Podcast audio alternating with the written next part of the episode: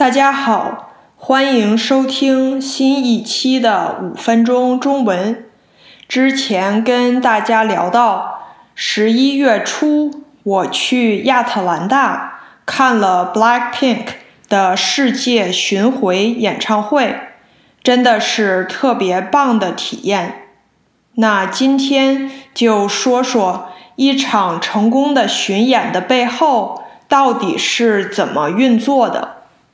如果你参加过美国学校跟戏剧有关的活动，你就应该了解，排演新剧的时候，不只是需要台上的演员，幕后还有很多服装人员、舞台技术人员、灯光人员、乐队等工作人员，大家都要一起配合好。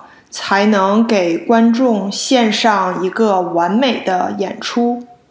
巡回演唱会也是一样，一般提前一年左右就要开始准备了。演唱会前，巡演公司需要先跟演出场地的人谈好费用和所有收入怎么分。一般来说。艺人的公司会拿到百分之八十五左右。夏天的演唱会，上一年的秋冬就要把这些定下来了。定下来时间和地点以后，巡演公司就要租卡车、大巴、飞机等。除了交通工具以外，还有专门的人为大家订酒店，并告诉酒店有什么具体的时间、饮食方面的需求。虽然都是提前很久计划，但有时候还是计划赶不上变化，这就需要公司跟酒店和租车公司时刻保持联系。如果有什么变化，及时沟通。巡演公司从一场到下一场都是分组行动，艺人和他们的经纪人、助理之类可能会坐飞机，乐队和伴舞坐旅游大巴。如果路程远、时间紧，又是晚上赶路的话。公司会订有床的大巴，这样大家就可以在车上睡觉。其他人，比如舞台技师和工人，在把舞台音像设备、办公物品等装车之后，也是坐大巴前往下一场的地点。要是两场演唱会之间间隔很短，又要开夜车的话，大巴司机的休息时间就特别重要了。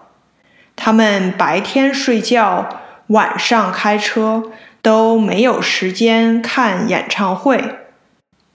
因为美国大多数演唱会都是在 NBA、NFL 球队的体育馆举行，这些体育馆。平时是为了比赛，不是为了开演唱会，所以什么演唱会的东西都要巡演公司自己去搭建。很多时候人手不够，都要雇本地的工人帮忙，才能按时完成。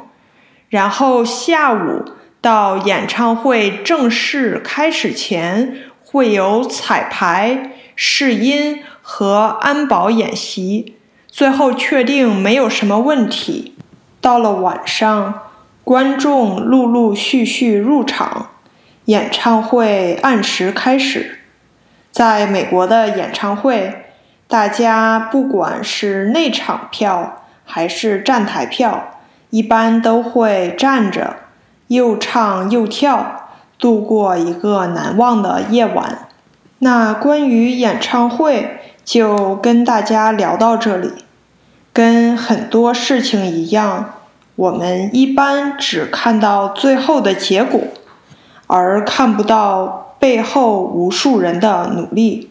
下次如果你去了一场成功的演唱会，除了谢谢艺人歌手，别忘了也谢谢他们的团队，是全体一起努力，才有了演唱会的顺利成功的进行。